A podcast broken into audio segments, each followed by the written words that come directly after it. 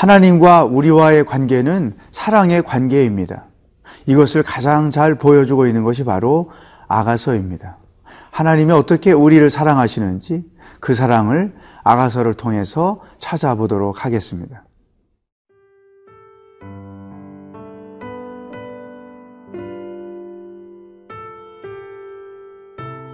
아가 1장 1절에서 8절 말씀입니다.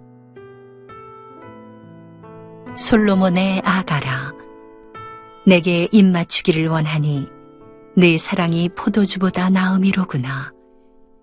내 기름이 향기로워 아름답고 내 이름이 쏟은 향기름 같으므로 처녀들이 너를 사랑하는구나.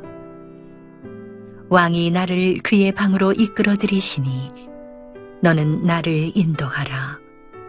우리가 너를 따라 달려가리라. 우리가 너로 말미암아 기뻐하며 즐거워하니 네 사랑이 포도주보다 더 진함이라. 처녀들이 너를 사랑함이 마땅하니라. 예루살렘 딸들아, 내가 비록 검으나 아름다우니 게달의 장막 같을지라도 솔로몬의 휘장과도 같구나. 내가 햇볕에 쬐어서 거무스름할지라도 흘겨보지 말 것은 내 어머니의 아들들이 나에게 노하여 포도원지기로 삼았음이라. 나의 포도원을 내가 지키지 못하였구나. 내 마음으로 사랑하는 자야, 네가 양치는 곳과 정오에 쉬게 하는 곳을 내게 말하라. 내가 네 친구의 양떼 곁에서 어찌 얼굴을 가린 자같이 되랴. 여인 중에 어여쁜 자야, 네가 알지 못하겠거든 양떼의 발자취를 따라 목자들의 장막 곁에서 너의 염소 새끼를 먹일지니라. 아가서는 사랑의 노래이죠. 솔로몬과 술람미 여인이 어떻게 사랑했는지를 자세하게 기록해주고 있습니다. 그것은 곧 하나님과 우리의 사랑의 관계를 설명하는 것이고, 더 나아가서 신랑이신 예수님과 신부된 우리와의 이 사랑의 관계를 설명해 주고 있는 것입니다. 자, 사랑은 어떤 특성을 가지고 있을까요? 1절, 2절 말씀, 솔로몬의 아가라, 내게 입맞추기를 원하니 내 사랑이 포도주보다 나음이로구나. 사랑의 속성은 달콤함입니다. 연인들이 그렇게 사랑스러워하며 함께하는 모습들을 볼 때 우리는 그 사랑의 달콤함을 느낄 수가 있죠. 우리가 신앙인으로서 살아갈 때 이 하나님의 사랑을 경험하는 건 절대적입니다. 특히 예수님을 처음 영접하고 구원을 얻는 그 과정에서 누구나 두 가지를 경험하죠. 하나는 하나님의 은혜요, 또 하나는 하나님의 사랑입니다. 나 같은 존재를 사랑하신 하나님, 또 나같이 허물 많고 실수도 많고 이기적인 자를 구원하신 하나님의 은혜, 그 사랑과 은혜 때문에 우리는 평생 그분 안에서 살게 되는 것이죠. 또 하나, 이 달콤한 사랑은 노래할 이유가 되는 것입니다. 유행가들도 보면 사랑의 주제로 다 노래가 불려지죠. 또 우리 신앙인들에게 있어서 찬송 가운데서도 하나님의 사랑을 주제로 부르고 있는 노래들이 굉장히 많습니다.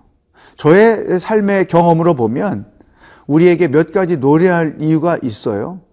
아까 말씀드린 것처럼 하나님의 은혜를 경험해야 하나님을 노래할 이유가 생기고, 하나님의 사랑을 경험해야 하나님을 노래할 이유가 생기고, 또 고난 가운데 구원을 경험할 때 하나님을 노래할 이유가 생기는 것이죠. 여러분, 요즘에 여러분의 삶에 찬송이 있습니까? 예배 때마다 많은 찬양을 부를 때 그 찬양이 입술의 고백으로 드려지고 있습니까? 만약에 일상생활 속에서도 그 하나님의 사랑 때문에 여러분의 입에서 찬송이 불려진다면 그 사랑이 아직도 여러분 안에 살아있는 것입니다. 예배 때 입 다물고 가만히 있거나 아니면 입술로만 의미 없이 찬양을 부르고 있습니까? 그렇다면 여러분의 마음엔 하나님의 사랑이 메말라 있다는 것이죠.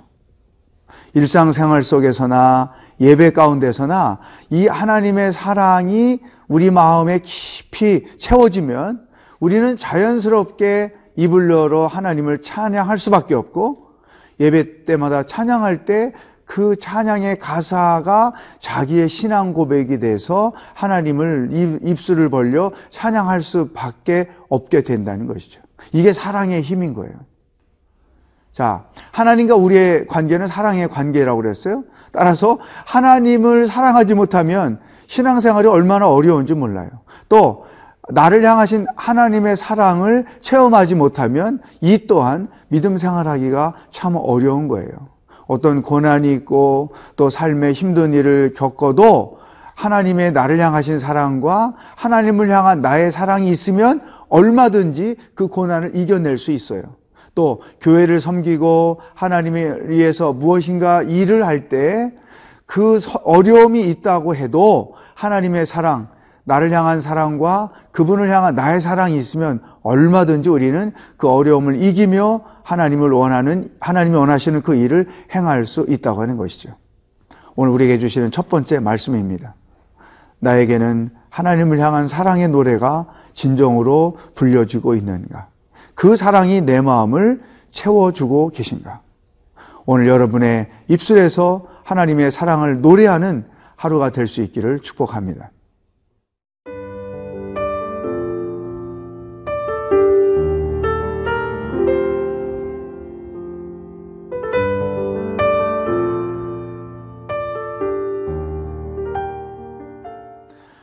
두 번째 사랑의 속성은 함께 있고 싶어함이라는 것이죠.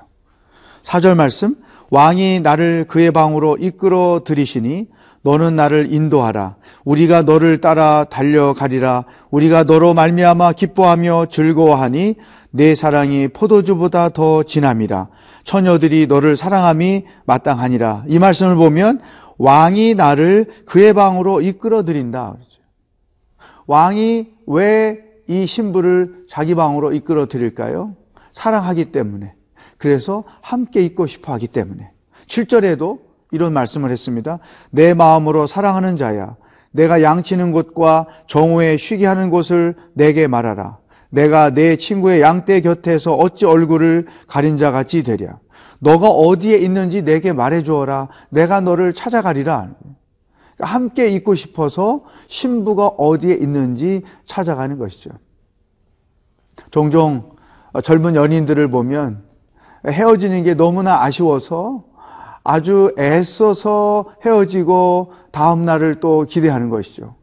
몇 시간을 함께 있었음에도 불구하고 헤어지는 게 아쉬워서 또 뒤를 보고 하는 그런 것들을 버스를 타거나 지하철을 탈 때 가끔 볼 수가 있습니다. 이게 사랑의 속성인 것이죠. 사랑은 함께 있고 싶어 하는 것입니다. 하나님은 사랑이십니다. 하나님은 우리를 사랑하십니다. 그래서 하나님도 우리와 함께 하고 싶으신 것이죠. 물론 하나님의 우리와 함께 하고 계셨지만 사람들이 그 사실을 몰랐던 거예요. 그래서 내가 너희와 함께 있다라고 하는 것을 상징적으로 보여주시기 위해서 인간의 모습을 가지시고 이 땅에 오셨죠. 그래서 그분의 이름을 임마누엘이라고 부르신 거죠. 내가 너희와 항상 함께 한다. 하나님이 우리와 함께 한다는 거죠. 여기서 우리는 오늘 우리에게 주시는 두 번째 하나님의 말씀을 묵상해야 됩니다. 하나님은 우리와 함께 살고 함께 동거동락하기를 원하시고, 더 나아가서 하나님은 우리와 동행하기를 원하시고 우리와 어떤 일이든 동역하기를 원하시는 거죠. 왜? 사랑하기 때문이죠. 그렇다면 나는 어디를 가든지 하나님과 동행하며 가고 있는가? 무슨 일을 하든지 하나님과 동역을 하고 있는가? 그게 하나님의 일이라 해도 또 자기 개인의 일일지라도 가정일일지라도 나는 하나님과 그 모든 것들을 동역하고 있는가? 정말로 내가 하나님을 사랑한다면, 하나님이 나를 사랑하시는 것처럼 나도 하나님을 사랑한다면 하나님과 함께 있음을 우리도 좋아하게 되고, 하나님과 동행하는 것을 좋아하게 되고, 하나님과 동역하는 것을 좋아하게 되어 있다는 것이죠. 사랑은 인식하는 것입니다. 하나님이 나와 함께 하실 것, 하나님이 나와 동행하실 것, 하나님이 나와 동거하실 것을 의식적으로 인식하면서 그분과 함께 살아가는 것, 이게 사랑의 깊은 속성인 것입니다. 사랑하는 여러분, 우리는 하나님이 우리를 사랑하는 만큼 그분을 사랑하지 못할 때가 굉장히 많지요. 그러나 하나님은 정말 우리와 함께 살고 우리와 동거하고 동역하고 동행하기를 원하셔서 이 땅에 오셨어요. 임마누엘 하나님. 우리의 삶의 구석구석이 바로 나와 함께 하시고 동행하시고 동역하시는 하나님과 함께 있음을 인식하면서 오늘 하루도 그분의 사랑 안에 거하는 놀라운 축복이 있기를 바라겠습니다. 기도하겠습니다. 하나님, 임마누엘 하나님이 되어주셔서 감사합니다. 우리와 동행하고 동거하고 동역하시기를 원하시는 하나님, 우리도 하나님과 동거하며 동행하며 동역하며 살아가는 하나님을 사랑하는 그리스도인으로 살아가도록 인도하여 주시옵소서. 예수님의 이름으로 기도하옵나이다. 아멘.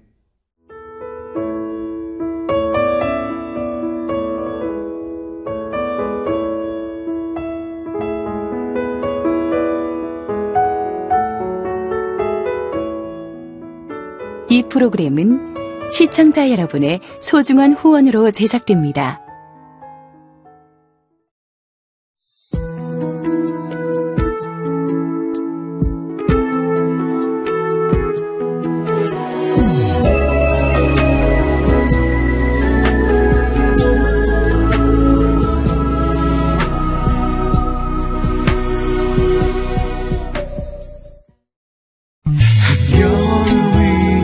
더 멀리 더 가까이